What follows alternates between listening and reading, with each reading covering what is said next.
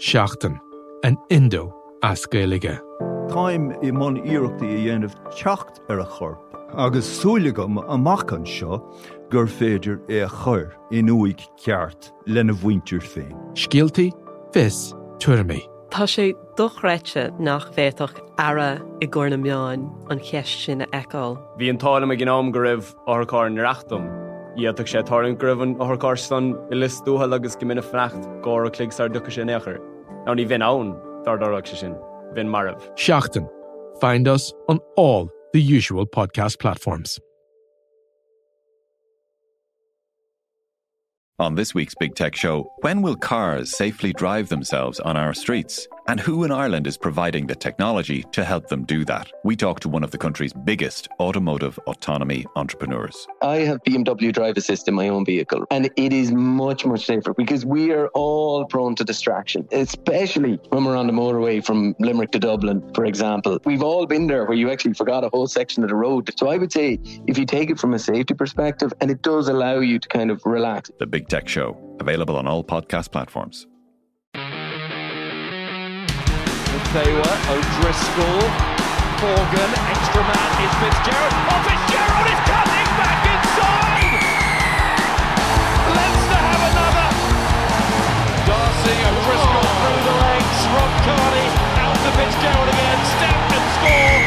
Number two for him.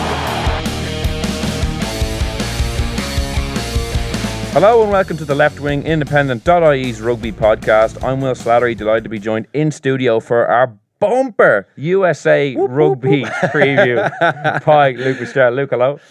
Will, how are we? I can safely say that there isn't a rugby podcast in the world who, well, maybe it's an American one, who'll be promoting this Ireland versus USA Eagles game as heavily as we are today. We're going to give it our best shot. Yeah, we got two of the Eagles in, uh, coming Yeah. coming into us as well. Uh, we're- yeah. But, uh, geez, our sound effects have been very dodgy Head to coach start. Gary Gold and attack coach Greg McWilliams coming in. Greg, obviously a Dubliner from, you know, he used Yeah. to coach in St. Michael, so Yep. we have a great Irish connection uh, to the USA Eagles. So I'm really looking forward to this one. Yeah, so my will. You know, look, I think there'll be a, f- an opportunity. I think for a lot of the guys who maybe uh, haven't been able to, to shine in the in the big ones, I suppose Argentina a- and New Zealand.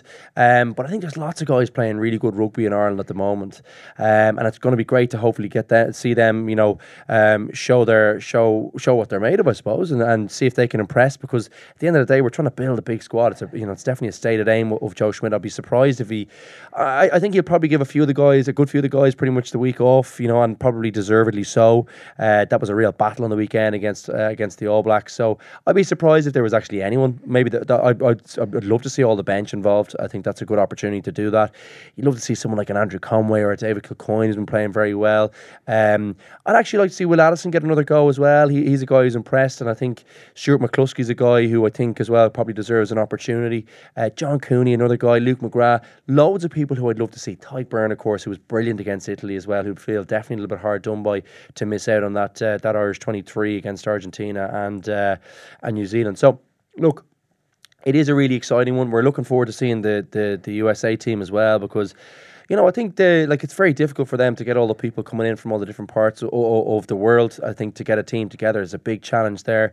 Um, but this is a you know good coaching ticket. A lot of a lot of experience with Gary. He's a huge amount of experience with great teams and some of the, the some struggling teams. You know, probably Worcester is probably the highlight there, and that you know he was able to drag them out of a very tough situation.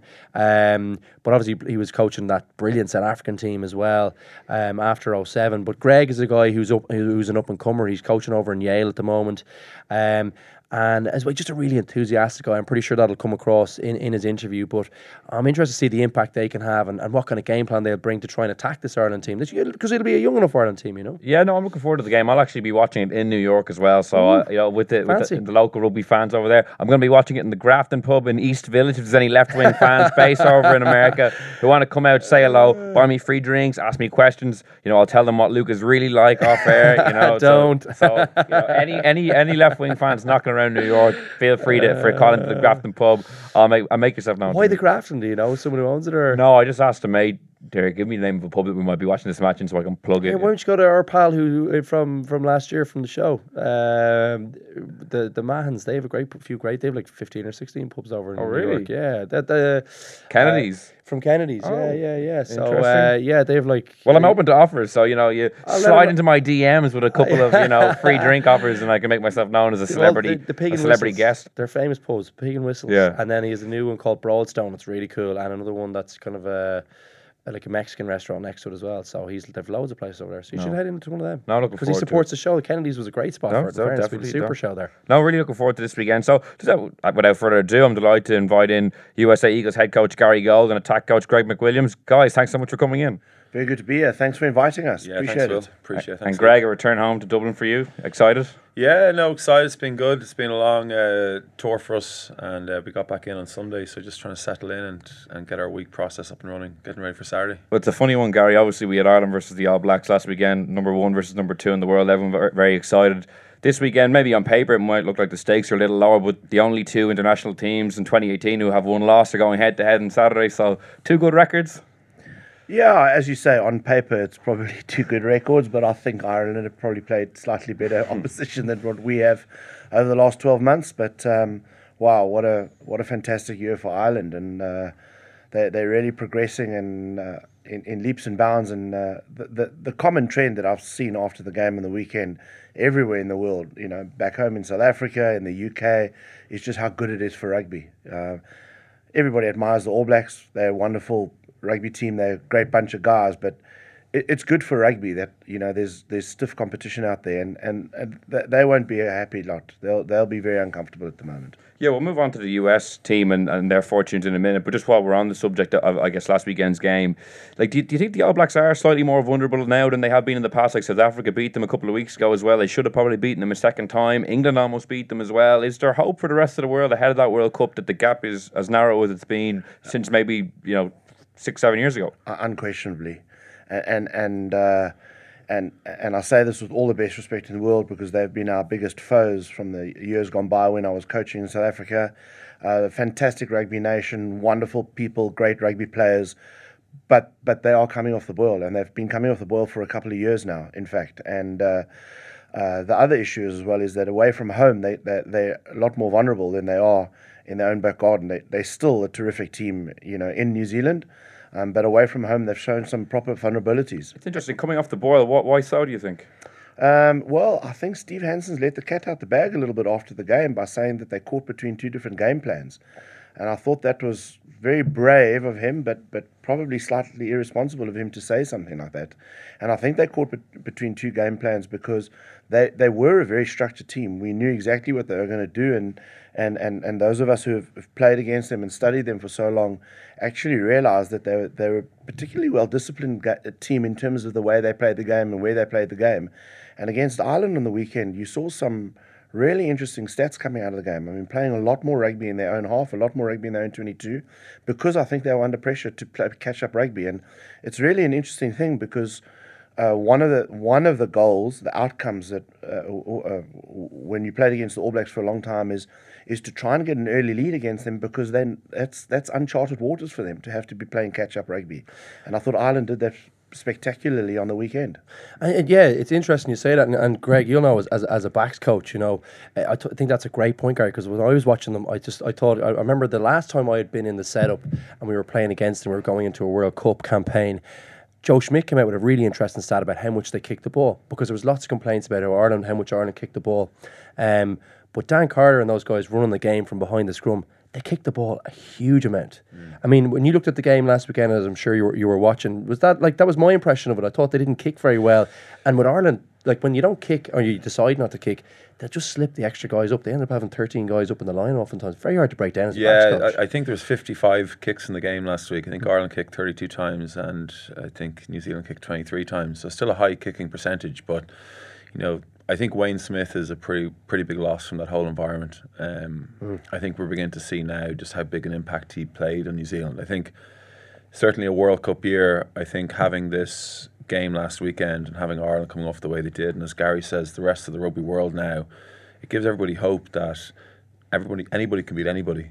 And going into a World Cup year is just going to make it really exciting to see how Six Nations goes and next year's Tri Nations and roll on uh, World Cup 2019. Of course, you guys are going to be involved in that World Cup as well. Uh, you know, you're in a pool with England, Argentina, with France, so very exciting for the US team. And I guess it's been, it's been a very good year for you guys. As I mentioned, you've only lost one game. You've beaten Scotland. You had a win over Samoa. I know when you played the Maori, you maybe didn't have as full a strength team as you'd like, but overall, you must be very pleased with, with how US rugby's gone this year. Oh, we are very pleased. I mean, uh, uh, you know, again, uh, 12, 12 months ago, um, we we identified that there, you know, there was a lot of learning for us, and and uh, we set our, our sights on on trying to to to climb up the world rugby rankings. And um, when I took over, we were at 17, and we said by the time we try and get to World Cup, it, it would be really cool if we could try and be a top 10 team. I think we're still way off that at the moment now. Um, but but the exciting thing for us at the moment is the way to try and grow the game is is, is by being successful. Uh, it's easier said than done, and, and the more success that we've had, and and and being able to pick up a couple of wins along the way has really got the, you know, the, the, the rugby public in the US quite excited about wanting to participate in the game at the moment, and and we're seeing that the numbers of participation are, are up in the game, and, and that's really what it's about for us at the moment. I mean, we we still are a tier two team, and we we we way off being a top ten team at the moment. And just in terms of the, of the US public, you know, and we're obviously, you know, most most people around the world will be obsessed with, you know, NFL, and it's way more accessible now, and you know, basketball, baseball, but they just seem to love physical contact and the sports. You know, hockey as well, obviously huge over there. What's your sense of it like over there? Do you think there's a big appetite, and do you think there's a big possibility that this that game, the game can grow? over there. I mean, you, you look at the athletes and the quality of the athletes; they definitely have the pick of the bunch there. I mean, obviously, trying to tap into even a portion of that is must be part of the the, the strategy there. Do you feel like it's you know that they're that that's you have a plan that's coming together a little bit, or do you think that those people are like, that you're able to access them at the moment? Uh, I, I think probably Greg could answer that question a lot better. I hmm. mean, he's director of rugby at Yale University. He's been in the States a lot longer than I have. But from my observations over a shorter period of time is is there is an there is an excitement, but at the moment it's a case of they don't know what they don't know.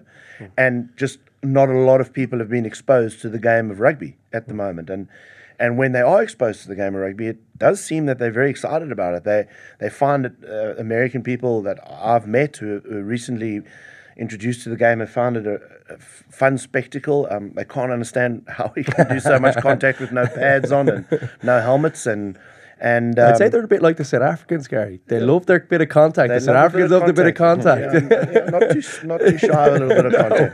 They Love do they, they do enjoy the contact. They do they do enjoy the contact element and the and the, and the fun and the the adrenaline that the contact uh, gets going. And uh, but but at the moment, I mean, the game just isn't. It isn't accessible enough in the states. It's not on. It's not on national broadcasting stations enough. Not not nearly as much as the basketball, the football, the hockey, or, or any of those major sports are. I mean, I went to a college football game uh, a couple of months ago. And there were hundred thousand people at a college football game, a university American football game. You know, and uh, uh, uh, long that long may that be the goal of of, of American Yeah. rugby to be able to get to a, to a game where you can get hundred thousand people watching a rugby game. And Greg, I know with your collegiate background, I think you might be well placed to answer this. When I think of US rugby and its potential, obviously grassroots, you'd love to have players coming up as rugby players, but failing that, is there a, a market in collegiate football players who don't make it into the NFL, who might have phenomenal physical gifts, good skill sets, you know, maybe a running back position like that? Can they be turned into rugby players, or is that too late? I, I think USA's like biggest uh, challenge is trying to get the, the, the, the players playing at a younger age. We know that, but certainly if there's crossover athletes, I mean, we see basketballers, for example, of a gr- great awareness of space, really good skill set, you know they can make really good crossover athletes. Wrestlers are very good crossover athletes. Generally, footballers are are uh, very very good athletes. But as we know in this game, being an athlete is actually a very small part of it. I mean, the ability to read space, to simple catch pass, and, and use your feet is is what we really want people in America to do from a very early age, and primarily have coaches to coach the game the right way. Um, so big thing for me getting to the states was to be involved in in a place like Yale University, coming from a teaching background, and it's been it's been an incredible experience for me. Um, even being around, you know, the board at Yale and, and getting really good. Uh, I suppose uh, getting a good insight into how good businesses are ran. But when you look at that um, all the way across the board, a lot of colleges have have I suppose it's tricky for them because football and varsity sports take so much of of the uh, time. Uh, try and get rugby onto the map in in uh, college sports is quite difficult. So that's always a challenge that we have. But the more that we can win, hopefully, uh, and grow the sport, the more hopefully that colleges will get on board and, and start playing the game at an earlier age. And, and as Greg says, I mean, the, the biggest challenge right now, if you took a, a bird's eye view of the game in America at the moment, is it's not being played at a young enough age, the game mm. of rugby. And so those fine skills that, that we, we, we um, South Africans, Irish, English, New Zealanders are, are, are used to by playing touch rugby when you're five, six, seven, eight years old or you know, starting the game at such a young age, those fine skills in the game of rugby aren't aren't being honed at the moment now because the game isn't big enough at, at a young enough uh, age level, even just high school. You know, so so that's part of the drive is to, is is to get the game into high schools, get the guys at any any age from 13 to 15 at least getting a rugby ball in their hands and starting to play. And the popularity is growing, but it's still very small numbers. And in terms as well, we've obviously seen some moves being made in terms of trying to set up a league over there, and it looks like there has been some progress made there. T- talk to us about that and what stage they're at over there. I mean, I don't know who's is, is are it's, you better? well, look, I mean, myself and Gary, yeah. we spent a lot of time watching mm. it. Um, I think the league last year was a massive success. Mm-hmm. I mean, I don't know if you remember when professionalism came in in about 1996, 97 in Ireland you had to fill up the rosters with um, you know 30 35 players coming from AIL rugby and not often were they good enough to play professional rugby so I think at the moment now we have good rosters we now have 10 teams that are set up for next year and the more younger the players come in and as you said rugby's growing at, an, at a younger age the more of those players that come through and get rid of the dead wood the stronger that league is going to get what would the backgrounds of these players be in terms of how much rugby they would have played it depends. I mean, there's certain parts like the west coast of America now. They have a very good underage uh, really? rugby. You know, they're they're playing at six, seven, eight, nine, ten years of age, and that's very exciting. Um, we have a lot of foreigners who've come in, and uh, obviously are are uh, are, are, making a good impact there. Like so Cathal Marsh is heading over to, to, to Marsh, the Prince Lute. He's yeah. so he's so mad to have on the roster. He is. yeah, he he's is. a great player. But those guys, again, as you say, and, and, in Ireland even as well. You know, as much as I've been fairly vocal about, yeah. you know, trying to maintain you know, try, try not to, I suppose, what's the word I'm looking for? Uh, you know, I think when you, there was an interesting that you see Agustín Pichot's tweet there about yeah. all the different nationalities yeah. playing. I think when you're trying to grow a game, and even in Ireland, I suppose to a certain extent, you need different people from different. You know, you need a few New Zealanders here, a few South well, Africans if you're, if you're bring young, up the average. If you are a young player now and you're yeah. watching New York play and you watch a ten playing, Cathal mm. Marsh is playing the game and you know, he's throwing speculative passes on the gain line. He's showing really good feet, and he's playing the game in a really positive way. That's how they're going to think mm. the game is to be played. And Cathal will add great value in terms of the positivity that he can create. So Ben Foden in New York. Mm. There's a lot of really good structures and good coaches in America. I think the key thing is if we can get those professional clubs to start having academies and under 18s, mm. under 16s coming through, which is happening. Mm. I think down the line you're going to see a lot of uh, positivity come from you. And have you got a plan in terms of the balancing act to that? Because there is a balancing act to that, you know, in terms of how many guys you get in or how many girls you get in to, to the setup that are from, say, different people. So you, you do balance, you get the learnings and you get, you know, they bring up the average of the team with their rugby IQ. Yeah. But is there like a balance to be struck there? I, I feel like Ireland is is on the edge of that, but I presume in a different when you're in a developing Ooh. nation, is probably. I, I, think I think Ireland have got it spot on at mm. the moment. I think somebody who who hasn't got it right is France, for example. Yeah. Uh, I was speaking to to Philippe Saint Andre a couple of years ago, and he was saying to me when he was the national coach that his challenge is that his he, his his starting French ten was playing in a club that were eighth in the top fourteen because the because the, the, other seven clubs all had foreign tens. So that it's a brilliant question that Luke because it's a critical balance that you've got to strike. Again, I, I use the example is that after eight years of nine years of being a fantastic servant to Ulster, they said to Ruan Pienaar, "Your time is up because you can't block the chain." And I just think Ireland are are an absolutely fantastic model of. There's a reason why you guys are arguably number one in the world at the moment now, and that didn't happen by accident. I think the, the system that you guys have got in this country is absolutely spot on. And I think for many years New Zealand had that and, and still do have that same system, obviously, and it's worked wonders, you know, and it's a centrally contracted system, but it's also making sure that the pipeline, particularly of key players in key areas of the game, nines, tens, fifteens, twelves, eights, fives, twos, are not being blocked by too many foreigners coming in and, and playing the game and, and that there is a good enough pipeline. And And uh, I, I don't think Ireland are on the cusp. I think they've got it 100% spot on. It's interesting, Greg, when Gary mentions what Ireland has gotten so right, and when you always hear about how other countries could possibly replicate what Ireland are doing, and you'll know well from your experience with St. Michael's that part of the reason Ireland is so good is just school system that's built on like over hundred years of tradition that almost can't be replicated in any. uh, Probably New Zealand is the only country with the same level of schools. But they don't have the same competition. No, I, I think I think it's a great point you're making. Will like it is. You know, oh, we know That we can't be at- replicated in England or Scotland or like, Wales. It's, it's hard to tell. Like there was twenty six thousand people watching me in a final when I was, you know, in 2000. There was gave me 30 headaches, There Luke. was there was thirty thousand, but there was thirty thousand watching my dad play in nineteen eighty or nineteen seventy something. Seventy, I can't remember exactly what year. Like. There's huge crowd. Like when you tell that to people from foreign, like they just have it's unheard of. You know, Well, I don't even think they'll have that in South Africa. would they? have- and they're rugby mad there. Like I mean, that's every year there is a huge amount of people watching those games. The interest level is incredible. Yeah. Ironically enough, South Africa have got a they've got a headache in the other way. They've got that following at school rugby. Really? They've got that following easily. I mean, And they're losing them all to They'll Europe. have a they'll have a, a derby, a schools derby game that'll mm. be on national television live and will be watched by millions. Mm. The problem is they can't they're not processing them post school properly, and they're not looking after them because the the exact system that we were talking about that Ireland have got so right, South African rugby have got so wrong.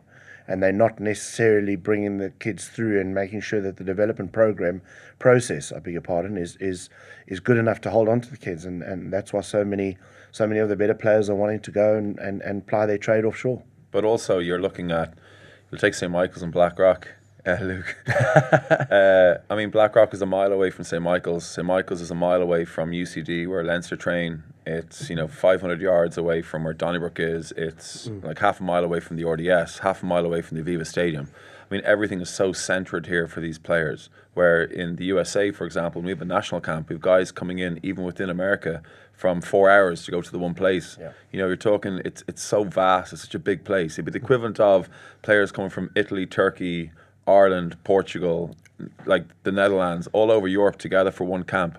I think the geography that we have as well as a country, you know, Is a challenge. i- Is, a challenge, and Ireland has that as another positive, as New Zealand does, which is a pretty So small we're moaning country. if it's uh, if it's more than a half an hour in the car. Yeah, I remember trying to get a player going to Blackrock uh, the year that you were there, trying to get a player to sign for Blackrock. I can't remember who it was, and he was given out because moving from where he was in, uh, as a club to Blackrock was going to be an extra 15 minutes commute. and we have we have a situation in America. I went down to Columbus, Ohio. I can't remember what it was. Paul Holmes got me down there to do something, and I was going down to watch an All Star game. I flew in, and this young kid collected me to bring me to the ground, chatting away. He was a hooker, and I was like, "So, what's the story? You playing much rugby?" He goes, "Yeah, but it's tough to get games around here." He explained to me that he had to go ten hours. Now here's ten hours in a car. So, so him and his mates in a car, ten hours to play a game, no showers, back into the car, ten hours back.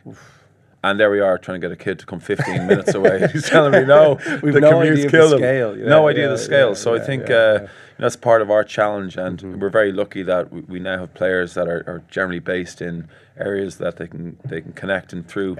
You know, through the Wi-Fi, as they say, and through remote learning, we've got the ability to stay connected with our players throughout the year. And Gary's made sure that, you know, through our S&C program and through our learnings, that we do a lot remotely, and that helps us as a group to be ready for camp. Yeah, can I ask you- sorry, a bit of a just a bit of a left field one because we were talking about you know the how, like how you kind of attract people in and the strategy and probably it's probably from the top. Like what are the kids watching? They're watching, you know, the the the top team play, but um, you know they're watching the senior team play, and if they have success, they say, "Geez, actually, I want to do that. That's what I want to do." I think it's so important that they're successful. I think I actually think it's a really good starting point to help it filter down.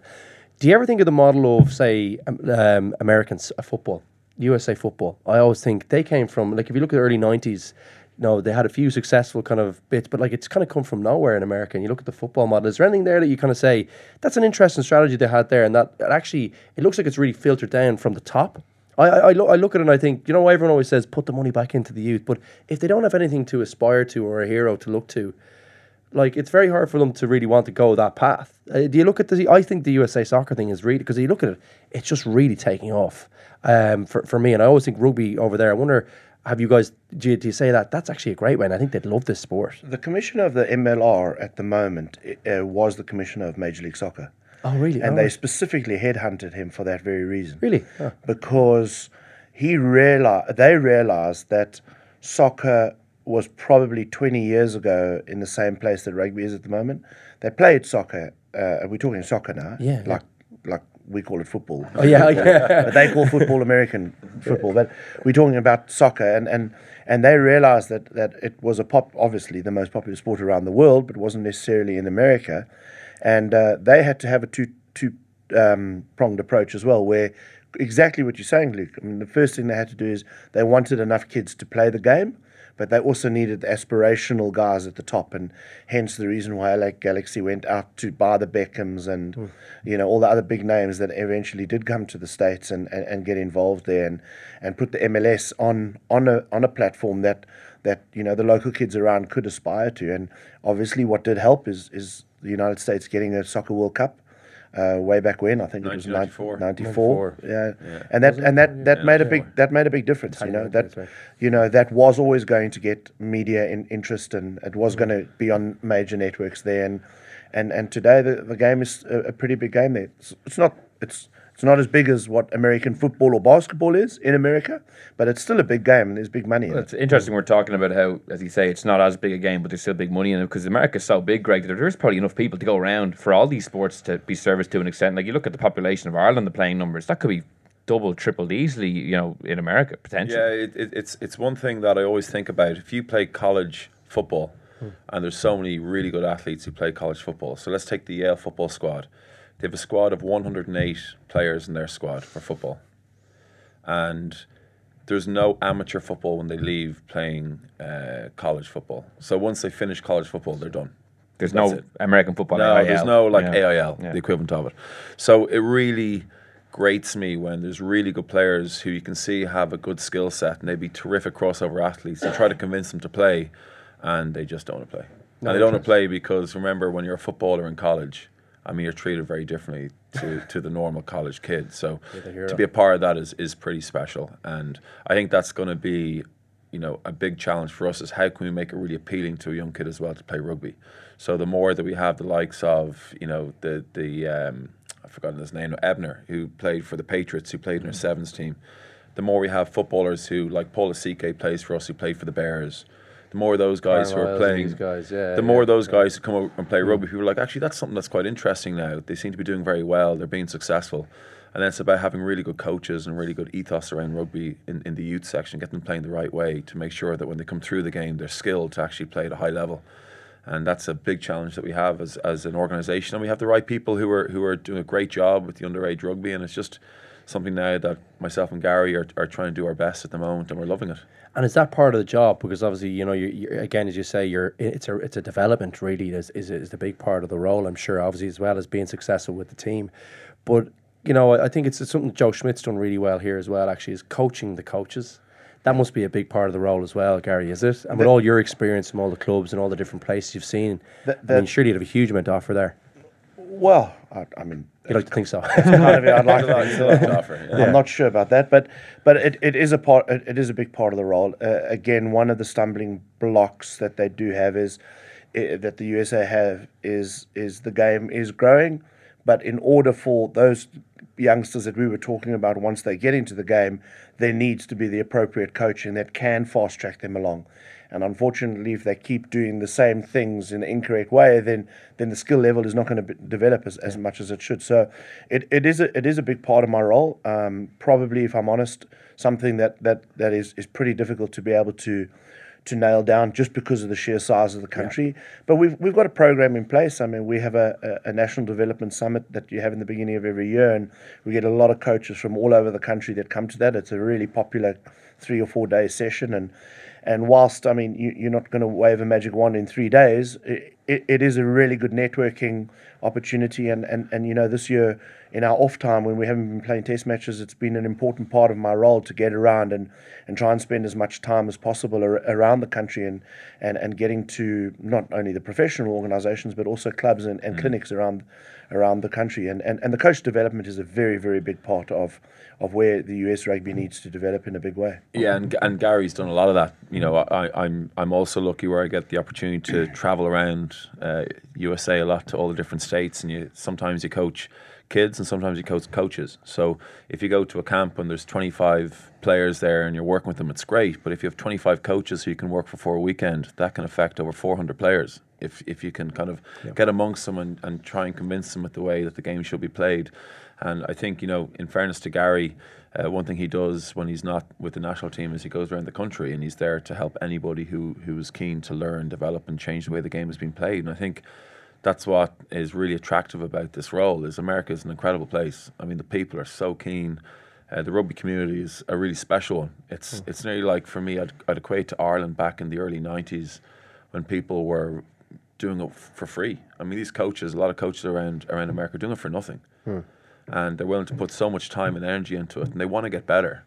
And I think uh, the more that we can provide them with the best practice and the best way to do it, teaching the young kids, that's going to help the country hugely. So what Gary's doing is uh, it's all credit to him, particularly when he's kind of busy doing everything else. So. And Great, just to take it back to this weekend, obviously your involvement makes it special for yourself playing against mm-hmm. Ireland, but there's also a huge Irish contingent in the squad. Like I remember interviewing back in the summer after the Scotland game, and it was a real nice story. I think it was you, yourself and four other players in the squad. Could you just tell us a bit about the other Irish guys in the squad and, and their and their backgrounds? Yeah, I mean, first and foremost, I always say this that USA and Ireland, we have a very nice romantic relationship. I mean, uh, America have looked Irish after out? us. No? Uh, yeah. They've, Things uh, have turned a little bit a since little- just a little bit. But um, I'm not going there. Don't talk politics. I'm only messing. Only But messing. I got to say, like you know, in our history, they Yeah. they've looked out Yeah, for us, have, yeah. and uh, you know, they reckon there's about 35 million Irish descendants who are living in America at the moment, and.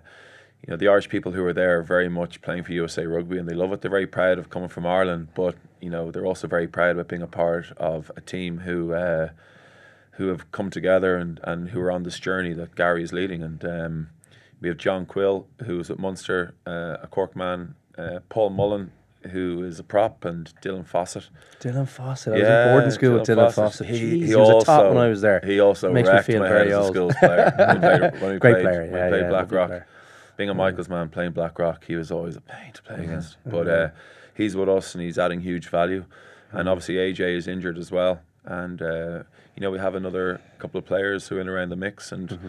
they're in there. They want to play for USA Rugby, and uh, they love the challenge that, that we have. And I must say, it's it, it makes it fun. Yeah. they call us the Irish Mafia, of course. Uh, it's a lovely reward this weekend, this game for you, because obviously you know you're working away, doing your best for USA Rugby, but a lot of you have been on the road, less travelled to an extent. I remember interviewing John Quill before the 2015 World Cup. He was telling me how he was working as an essence, uh, you know, personal trainer in Cork, and then flying out to America for camps. Yeah. and now to kind of come full circle and have a home game at the Aviva Stadium and have a few of you guys maybe involved, it must be brilliant. It's brilliant. Look, it, it really is, particularly when you have so much family here and friends and you get back for the week and it's a hectic week. But at the end of the day, we have a World Cup to prepare for in People hassling for 2019. interviews and all sorts. Oh, well, uh, yeah, yeah. Cheers, Luke. no, no, I was like, Gary, to come yeah, in for this I- interview. Sorry, guys. But Yeah. uh, honestly, it's a case for us. It's, it's about just this great challenge at the weekend. Just e- whatever happens the weekend, we're going to learn a lot from this as a group, and we got this great opportunity now to go back after the game and, and improve our processes and try and get better. And the more of these opportunities we have as a as a team, the better we can prepare for the World Cup. So this is just a terrific opportunity to play against what is you know one, if not the best side in the world. So for our players to have that opportunity to challenge ourselves, and for us to look at what we're doing as a coaching staff, particularly me now. I'll learn a lot from this weekend and see what I'm doing wrong and some things that are going right. And sure Gary will also tell me the same. but uh, it's just about this experience and having you know having the opportunity for these players to play in. Uh, in whatever it's 40 or 50,000 seater stadium is also a great experience. And, and what's your feeling for, for for the squad? I mean, do you feel like there's big potential for them to obviously to improve, but you know, just in terms of, um, I suppose, with the World Cup in in, in mind, um, and you talked about the rankings a little bit. What do you think is what do you think the squad's capable of at the moment? Do you think there's you know is it is a top ten realistic?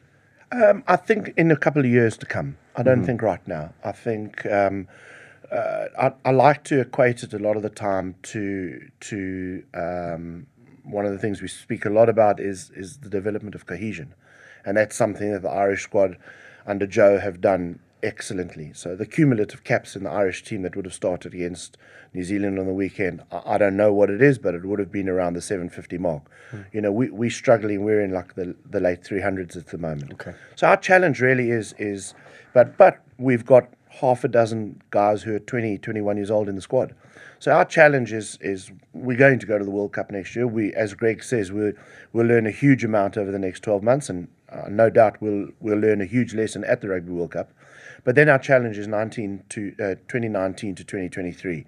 That we then need to solidify that group of players and we need to keep them together and we need we need five or six players comfort minimum to be having 50 plus test caps and to have been playing together over a longer period of times. And and and the quality players of a Quilly and an AJ and a Paul Lasike and and those guys who can who can mold and blend together over over an extended period of time. And and and, and then you know then the future can be can be exciting.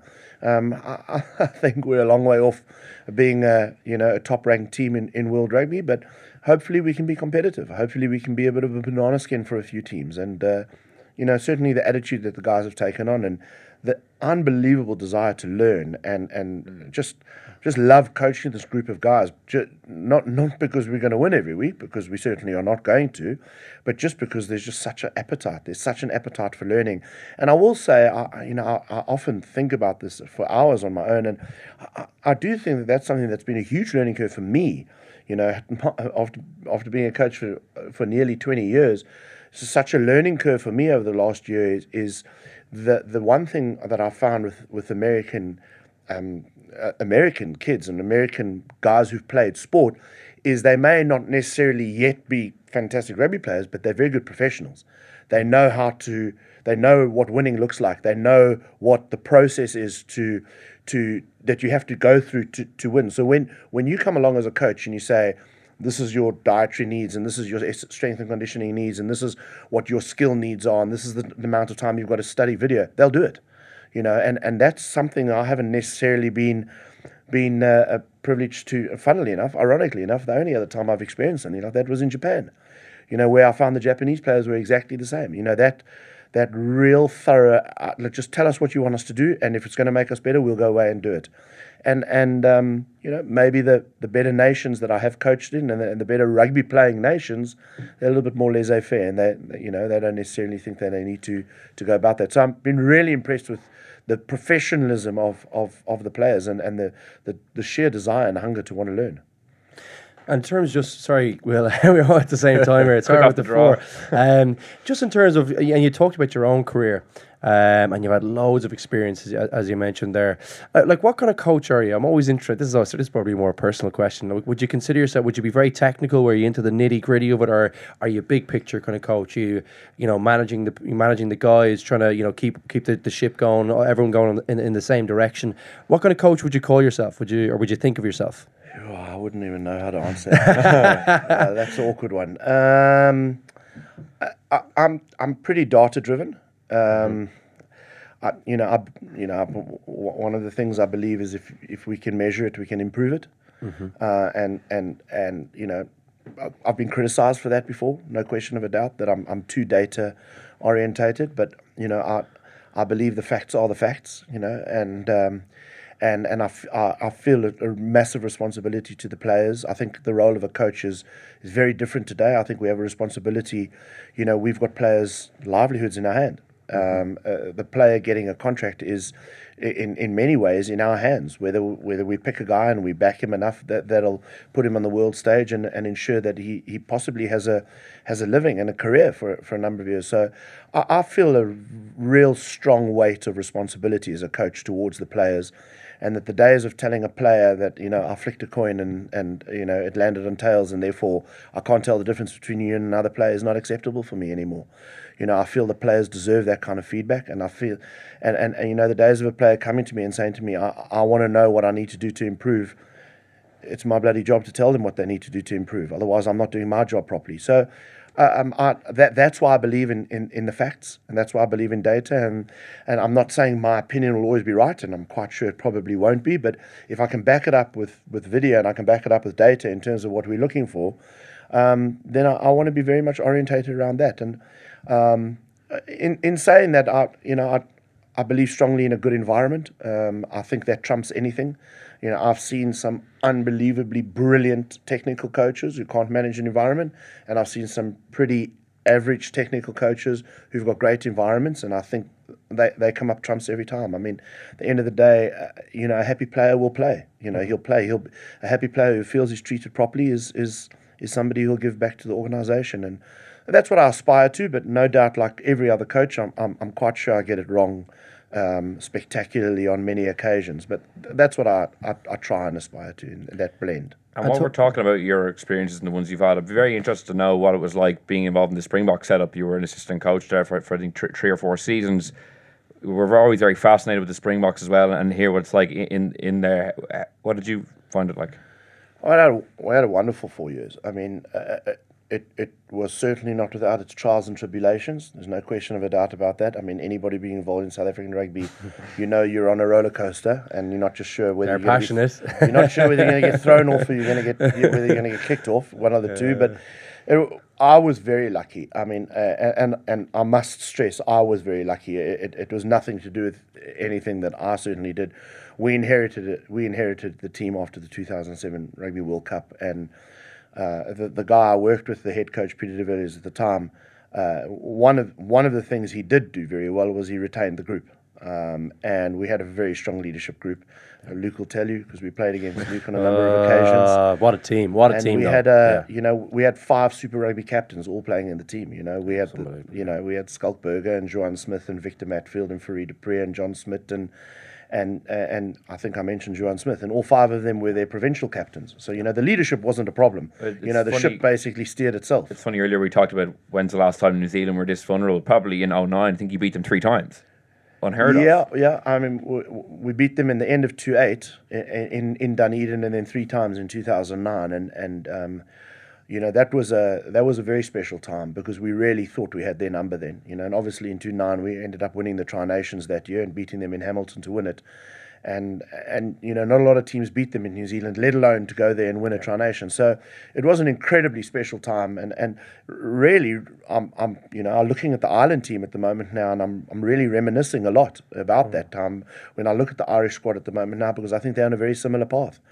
Uh, I, I think they're a very confident group. They've been together for a very long time. They're, they're playing a great brand of rugby. They're playing a very difficult brand of rugby to defend. Um, you know, they don't really have a weakness. You know, in in in uh, uh, trust me, we've been doing enough analysis on them. There's no bloody weakness. We're not going to ask for the game plan, So, but yeah. so so I mean, it, and and it's just great. To, it's just great to see the confidence that it just didn't look to me like you know the Irish guys felt they were ever going to lose in the weekend. You know, and uh, that's like I said, it's it's it's a, it's a healthy place for world rugby. It's a really healthy place for world rugby. And it's um, I'm I'm unashamedly biased towards the Irish. I've, I've, I'm I'm a huge Irish fan, always have been. Um, some of the greatest rugby players I've ever had the privilege of coaching have come from Ireland, um, and and you know today are are incredibly dear friends of mine, and, and I coach them for, for years. You know, guys like Donncha O'Callaghan and Peter Stringer are unbelievably good friends of mine now, and comfortably some of the best human beings I've ever had the privilege to coach. So uh, it's just delightful to see you know such a great country doing so well in rugby. And Greg, talk, talk to us a little bit about your own coaching journey because you're obviously not as storied as uh, as Gary, you know, and what a career you've had so far. Um, but you're in the kind of, I suppose, oh, I'm not going to call it the embryonic because you've had some great experiences so far, uh, especially with the, the the women's team. That was, uh, I don't know, but I mean, that was, a- yeah, guilty. Yeah. but I mean, yeah, you had a, a victory over over New Zealand with them, uh, which was obviously, you know, uh, re, you know, that's special. You know, I think they the, the women's team are better than the they've been doing those out achieving the Irish uh, men's team for a long time in lots of different aspects. Um, but talk to us about your own career, and, and, and I'm sorry, I'm always interested again to figure out what kind of coach you, you'd like to become. Would you? I mean, obviously, I, I know from your Michaels days, from talking to a lot of the guys, that you're always very technically kind of, you know, you're a great technical exponent. You were big on again the basics of the game and getting the fundamentals wrong. Is that still something that you try to extol, and, and are they the values that you think, you know, when you look at your your coaching career, because you've obviously decided that's what you want to do with your with your career, that that's the kind of coach you're going to be. I always say rugby's a simple game made difficult by coaches. I think, uh, you know, I, I didn't come from professional uh, background in rugby. I played AIL and I played an OK standard. Actually, I tell a story that Philip Danaher came up to Dublin. Brian O'Driscoll hadn't played provincial rugby yet, and I don't know if you remember, he got selected for the Australia tour. So Philip Danaher came up to watch an AIL match, and it was uh, UCD against Monkstown in the semi final of the league. And I was marking Brian O'Driscoll. He scored 35 points that day. Oh my God. The next day, he was on a plane to Australia. And enough said. But uh, look, I, I was an okay rugby player, but I went down the educational route. I loved the game. I think uh, I, I saw the game well as a player, I just wasn't quite quick enough. And uh, I was big into education, how you could actually, I suppose, communicate with a group. So being in the classroom for me was a big thing. I remember when I wanted to become a, a rugby coach, an old mentor of mine, Noel Turley, suggested I become a school teacher, and it was the best thing I ever did. Um, how are you able to get a message across in the simplest form to a group of people to get them ready for an exam? So I'd like to think myself as a coach, similar to Gary, that we have a responsibility now to the individual first and foremost to make sure that they're on a good uh, path, both as a rugby player and as a person. Um, but I'm a big believer in just being able to do the simple things well under pressure. And, um, you know, I suppose Gary might be able to answer that better than me, but as a coach, I just want to have fun as much as I can and uh, get up early in the morning with Gary. We tend to work hard. Um, I like, I must say, I, I'm not going to say 'cause he's here, but uh, really enjoy working with Gary. We've got a really good squad as well. We've got Sean Pittman doing the forwards. We've got Hugh Bevan who's doing our S&C, who's one of the best. We've got a brilliant uh, performance analyst. We've got a great management team. We all get on really well together and, and we work hard. And uh, I hope that I'm the coach who contributes to that. Like my job is to assist in, you know, preaching the word of Gary and making sure they're all on the same page. And, and that's what I hope that I'm doing for Gary and for USA Rugby as best I can. And I'm willing to learn every single day. I want to get better. Every And- single day, I want to get better. And as Yale, so you talked about the education, and it is amazing how many coaches do come. Like even Joe Schmidt has obviously Yeah. come from an educational background as well. But so many coaches do come from an educational background, as you say. I suppose it teaches you how to deliver, you know, simple message. Joe Schmidt's message. I've been in all the camps. Very simple, like he, and, and you know, it, look, it, it can expand out. You can make it as complex as you want to Mm. be, but he breaks it down for everyone else, and it can be as easy as you know two or three words that apply to everything you do. Talk to us a little bit about Yale, maybe, and and obviously you have the educational background from Michaels, but I presume that's probably brought you to a whole new level there yeah. in terms of you mentioned earlier on about kind of the business side of things and. There's big crossover in sports and businesses. I'm sure Gary will uh, will, will tell you and will. There's big crossover between the two. Um, how have you found that? Has it been a big help to your coaching? Massively. Yeah. I, I, I- went to America not knowing what I'd get out of it, and I got way more than I ever thought. Of. Like I look back on how I actually coached in St Michael's, and I coached the likes of those guys that we know are playing at the weekend against USA, and I mean some of the things that I would have done, I'm kind of embarrassed about. Yeah, now. but sure, everyone has to go on the, the journey, you know. Yeah, uh, yeah. I think I mean, one of the things that as a player, at least your stuff isn't on camera. Yeah, that's very true. That's very true. We had some good times as well, Luke, if you remember down the strap. But anyway, when you say uh, that, do you mean in terms of like you were maybe a bit more simplistic back then, or just the way you delivered it, or it's hard to explain. Like you obviously grow and evolve, and you develop as as a coach, and and you find your own way. I think the key thing is I found my own way as opposed to constantly looking at other coaches and, and trying to see what their way was and try to run with it. I've been really lucky to be around some great coaches. I mean, worked with Joe a little bit with the Irish women's side, and was with the Barbarians for a bit. Being with Gary and. You know, you Was Gary's from a- experience a big part of massive. what, what you want? Yeah. massive because he comes from that business side, you know, like where I mean the analytics that Gary's go, Gary goes into I've never seen before. And I think Mm. that's a big contributing factor to why we're uh, improving. You know, we want to be competitive with the top nations. I think we, we both agree that that's going to take time, but you know, if we can measure it, we can improve it. But uh, you know, a, gentleman at, at Yale, Philip Lynch, who was uh, the chairman of the Yale Rugby Board, you know, was a very very good businessman, and we have you know, 10 people on the Yale Rugby Board and we speak very regularly. And with me, it's all about process and Mhm. how you can how you can go about your week to make sure that you're um, you're making the most out of every single second. And I think when you look at anybody who's successful, whether rugby coaches or businessmen, uh, they tend to have common traits. They tend to get up very early. They tend to be very uh, tend to be very organized and they tend to have a good way with people. So that's something that I'm looking to always strive towards. And you know, at Yale, the kids I deal with, I mean, sometimes you get an email through and you got to get the old thesaurus out. And say, what does this word mean? What does that actually mean? uh, but the, the, I've learned, I've learned Uh. so much off the students. Um, they're phenomenal how they view things analytically, and uh, you know, even Gary got a chance to. To meet up with some of them when we're in, when we're going in to Chicago, say, it's surely just- a, a, a data man like yourself would have lent on, on Yeah, some of uh, you know. Greg's contacts in there.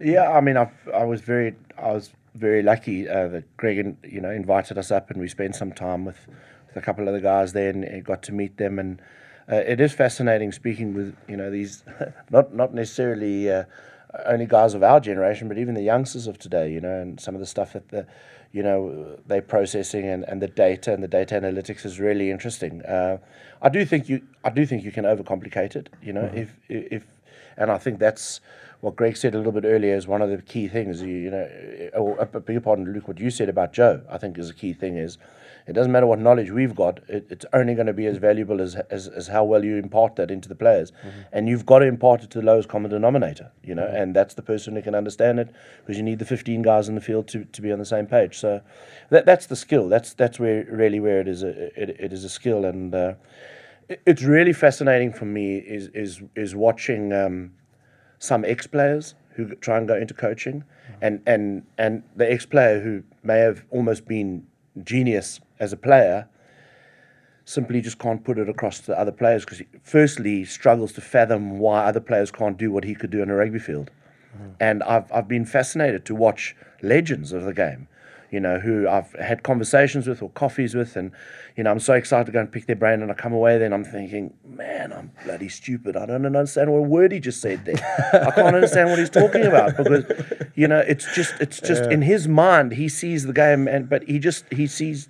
But he if no one else can understand it, exactly as, as Funny, you there's say. almost like a direct correlation between sometimes the better, as you say, the better the player, the worse the coach. I Almost some of the best coaches of all time have been guys who haven't had, you know, Joe Schmidt doesn't have a he's not, doesn't Exactly. have a storied rugby career, but he's just again, uh, as both of you were Joe both Schmidt, saying, Steve Hansen, Eddie Jones. None of these guys were like you know international rugby players. Yeah. Graham Henry. Yeah, you yeah, know, yeah. Uh, um, Jake White. you know, Jake was a school teacher. Michael Cheika. Yeah. You know, Jake was a, a, a school teacher as well, you know, and just had a really good way of imparting his message across when he needed to do it. So, Yeah, but you need to have a personality that people want to follow as well. Like as much as you know, like, and I thought that was really interesting what you were saying earlier on, Gary, about, um, you know, the creating the environment. You know, and I think it's it, it was it was great to hear because again, you know, we, like again, we are we I, I would love to see. I, I think one of my big passions in rugby at the moment, and it was why I kind of quoted the Agustín Pichot stat about all the foreign players that I think you know rugby we need to be trying to bring on, like uh, you look at the likes of a Georgia, you know, we need to be starting to include these teams, the US,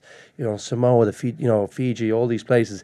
The more teams that are playing better and competing on an international stage, the more people we can get playing our great game. Yeah. Um, and I suppose it's passion. That's why I'm really passionate about it. And I think, you know, it's great to hear that. Obviously, you know, you were data focused, but it was really interesting to hear that a really big focus for you uh, and Greg was to create an environment that people wanted to come in and learn and to enjoy because I think that's so important. You can't really, it's really hard to teach people things if they don't actually enjoy the setup and they don't have a relationship with the coach. I, I, you know, the, the- the other thing for for me, uh, unashamedly, is is is uh, you know, I I love a laugh. You know, I love the crack, and and I think one of the things that attracted me to want to go into becoming a professional rugby coach because I wa- I really wasn't a very good player.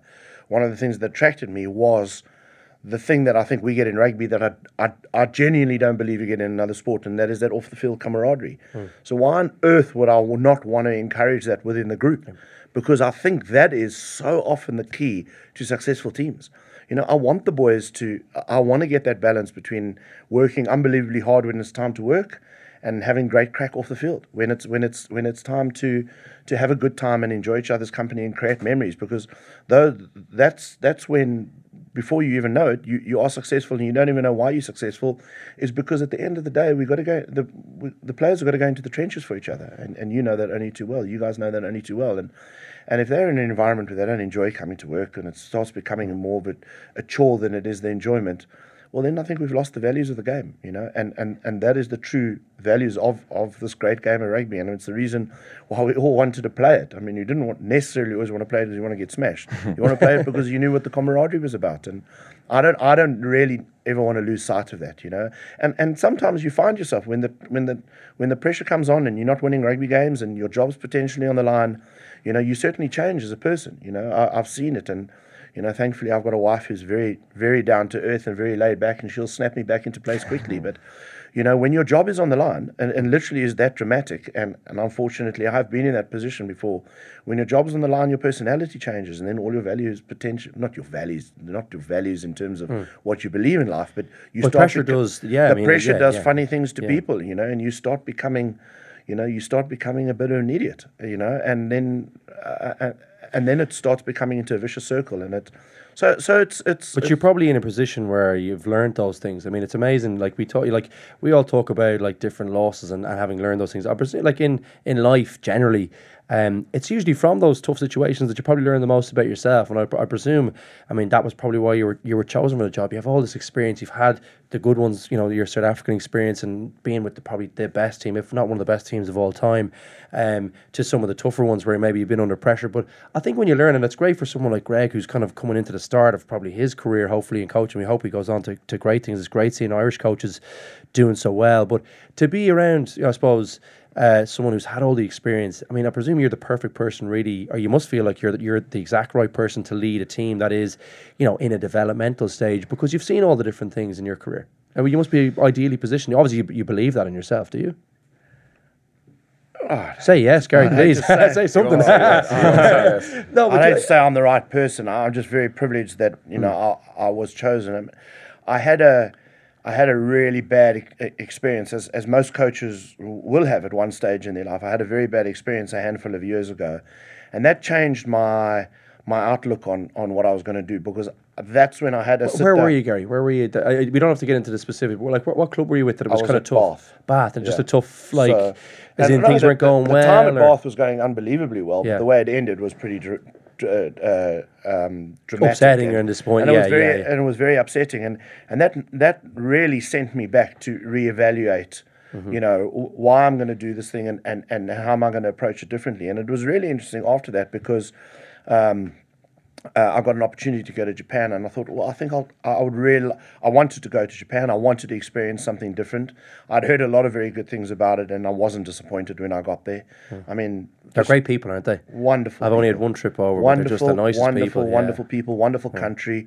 Uh, just and again, just this unbelievable enthusiasm to want to learn and get better. And I, I really wasn't surprised when Mm-hmm. Japan did as well as they did in the World Cup. But it it it made me realize that that one of the things I really enjoy about the game was going into a team that was struggling and and then you go in you go in there and you, you try and add some value and I'm not saying you always get it right because you certainly don't but you go and try and add some value to a team that is going through a bit of a tough time. And the- here's the irony is is that when they're in that tough time and you can go in there and add value your outlook almost is well I haven't got anything to lose because they're already they're already in a tough place and I started realizing that my entire outlook over managing them was not that I wouldn't feel nervous on game day, because I would, and I obviously had high expectations to want to win. But I just felt that, you know, we are where we are going to be. So let's just crack on and, and do what we need to do without allowing the other, the, the, the, you know, the other stuff to get in the way. And, and you know, funny, funny enough, a couple of years later, um, I, I spent a couple of years doing Super Rugby back home in South Africa with the Sharks. Um, and, you know, I, I chose that, I, you know, that, that my time period was up there and I was very, very comfortable to leave. And we had made a quarter final of the Super Rugby that year. And I felt I left on good terms. And I went back home to my wife and I said, you know, the, the next job I want, I, I, I want it to be tougher than that. I, and I, I decided to take Worcester when they were in a relegation battle. You know, and that, that's when I met up with Donners. And, and, and you know, Good that's man. when. Some trainer, yeah. You know? and, and really, I mean, he was he was he was the he was the orchestra leader of that. Hmm. You know, I just sat down with him and I said, Donners, what's going on? And he said, they're broken. You know, they've got no confidence. in. And then we just we just built it up together. And he, he was he was the bandmaster of that. He was the captain. Well, we made him captain at the time, and he just ran the show. And he just said, we're going to get the crack back into it. We're going to have some fun here. You know, and and if we, we we're already in trouble, guys. We're eight points clear at the bottom of the table. So if we lose, we're not in any worse position. But let's at least have some fun doing it. And I started changing my whole outlook on on, on how I felt towards coaching. And you know, I, I'm I'm not going to put myself in a position again where I don't thoroughly enjoy it anymore. You know, and and I'm thoroughly enjoying it. And I think it it starts becoming a self fulfilling prophecy because the more you enjoy it, the more you feel you can give back to others, as opposed to you know, feeling that there's a sort of Damocles hanging over your head the whole time because you don't want to live like that. Greg, it's interesting how Gary talks so eloquently about his experiences. Like, you know, you're, as Luke says, you are kind of in, in the beginning phase. Like, what are you hoping to get out of, of rugby? Jeez, I've been I, I've been coaching for twenty odd years now. you know, you're just gone the long, it's gone the long way around. I mean, I love what I'm doing at the moment. Uh, like Gary said, I have a very patient wife um, who supports me because honestly, anybody who's out there listening who's a rugby coach understands what it's like. I mean, the amount of hours you got to put in outside of coaching is crazy, and uh, I just want to enjoy what I'm doing. I want to try and contribute anywhere that's willing to have me contribute. And at the moment, myself and Gary have a great working relationship. Um, I think USA Rugby are incredibly lucky to have Gary steering the ship, and I'm just happy to do all I can to work as hard as I can to try and make USA better. And uh, I had a brilliant time in St Michael's, and I've had great times like the Blackrock Rugby Club and other environments and Leinster 19s, and with the Irish women, I've worked a lot of good coaches, and I just want to keep growing, and getting better, and you know, just trying to be involved in this ridiculously good game that we all love. Here we are the other thing chatting about, you know. quite handy is that is that we've got a situation that every time Greg mentions St Michael's or Yale, I get a tenner. so I'm probably So you're gonna, pretty rich I'm after probably this. gonna I'm probably gonna be retiring at the end of the This year. has been a tough week. I mean, already last week in Romania I was getting grief, and this week, I mean, some of the, some of the, He's some of the, been, he's been unplayable. He's been unplayable. So, Joe so Schmidt, listen, we Joe just Schmidt, before- you better watch out. before we before we go, we may as well just touch on the game this weekend. Just just really briefly, you talked about, briefly about Ireland and you know possibly not having any weaknesses at the moment. They're in a very strong position. Um, but talk to us a little bit about, about your own team and what you feel the strengths are at the moment. I, I know you're in the developmental stage, you say, but you know you must see some things because there is some really nice rugby players that you have on the on the squad there. Like like what what areas would we looking to? I suppose if you're imposing your own game plan, what would you say? Do you know what, we're good at that. If we can do that well, you know, you know we can that that's an in for us into the game. We can put pressure on them there. I think Greg touched on it a little bit earlier when, when he said about doing the simple things well. I, I, I feel, with all the respect in the world, I, I think that when you in, in, in the past as a as a, a, a an emerging nation, there's a tendency to try and become a jack of all trades and be a master at none. And um, one of the things that um, I, I hope we're going to be able to bring on the weekend is is is we've got one or two areas where I, I think we're reasonably good, um, and uh, and uh, you know there can be a point of difference, and, and I think we just need to do that and, and do that well. I don't think we need to try and take Ireland on, for example, in an expansive game, as an example. You know, don't try and take them on at their own game because you know we're not going to be as good as them in, in, in that aspect. And there's one or two things I think you know we think we do reasonably well, and we need to do that often. You know, and we need to just keep getting better and better at doing it. And defense is something that you know I know takes a little bit of time, and we're improving, but we're not remotely where we need to be. So. We, we've got a big challenge this weekend defensively because Ireland are a team who have the ability to keep the ball for very long periods of time. And, and that's something that's going to test us this mm-hmm. weekend because we haven't come up against a team who A are so good and B have that as a quality of, a, of, of skill, which is being able to keep the ball for very long periods of time. I mean, there was a there was a th- there's some information that I got like we were having a look at Ireland over the last couple of weeks and you know there, there's like there there have been games where there's been a dozen incidents where Ireland have been able to hold onto the ball for longer than two minutes.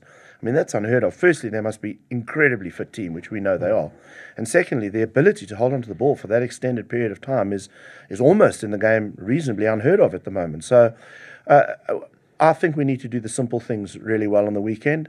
Um, our objective for the weekend, we just we just hope we can earn a little bit of respect. You know, that's all we really want to do. We want to get onto the field, and you know, at the end of the day, it would be really good if the Irish boys can go fair play. They gave us a bit of a fight today, and you know, we just want to win some some more friends and and build the game. And to piggyback on to Gary there, I think, you know, we need to create our own DNA. And that's something that we're very strong on. We don't want to play the way other teams play. We want to play the way that suits our players. I think as a coach, very often it's important to profile your squad and see where your strengths are and realize what your strengths are and try, try and play to those strengths to be competitive. And as I said to you this weekend, there's certain things that Gary said will do well, and there's certain things we'll do poorly and we'll have to work on and change. And you know, we're evolving as a rugby nation to be competitive. And what better way than to, to play Ireland in their own, their back garden to try and challenge the players to see how we can improve. And uh, I often talk about it with Gary. If we can be better tomorrow than we are today, well, then we're doing something right. And um, just can't wait for the weekend now and just see how the players react to that. Uh, Greg, Gary, you've been so generous for your Yeah, time. Such a great much, insight guys. into American rugby and both, both of your careers. Really, really enjoyed that. Thanks so much. Thanks, for for having having- Thanks, yeah, guys. Thanks, for having us. having on. us. Appreciate it. I know you guys are busy, but uh, no, listen, thanks a million. We really appreciate it and we wish you all the best in a World Cup cycle as well. Uh, two very, very, very exciting coaching ticket, and obviously one of our own, Greg. Look after him, uh, mm. Gary. We're, we're looking, we've high hopes from, so hopefully we'll, we'll, end up at some stage back uh, back over here coaching uh, one of the provinces or something, or maybe Ireland. Who knows? Sure who knows? Thanks a million, guys. Thanks, guys. Thank Thanks, you. guys. Appreciate, Appreciate it. it. That's all we have time from the podcast this week. We'll be back next time with another great podcast, and in the meantime, you can subscribe to us on iTunes, SoundCloud, or listen on independent.ie.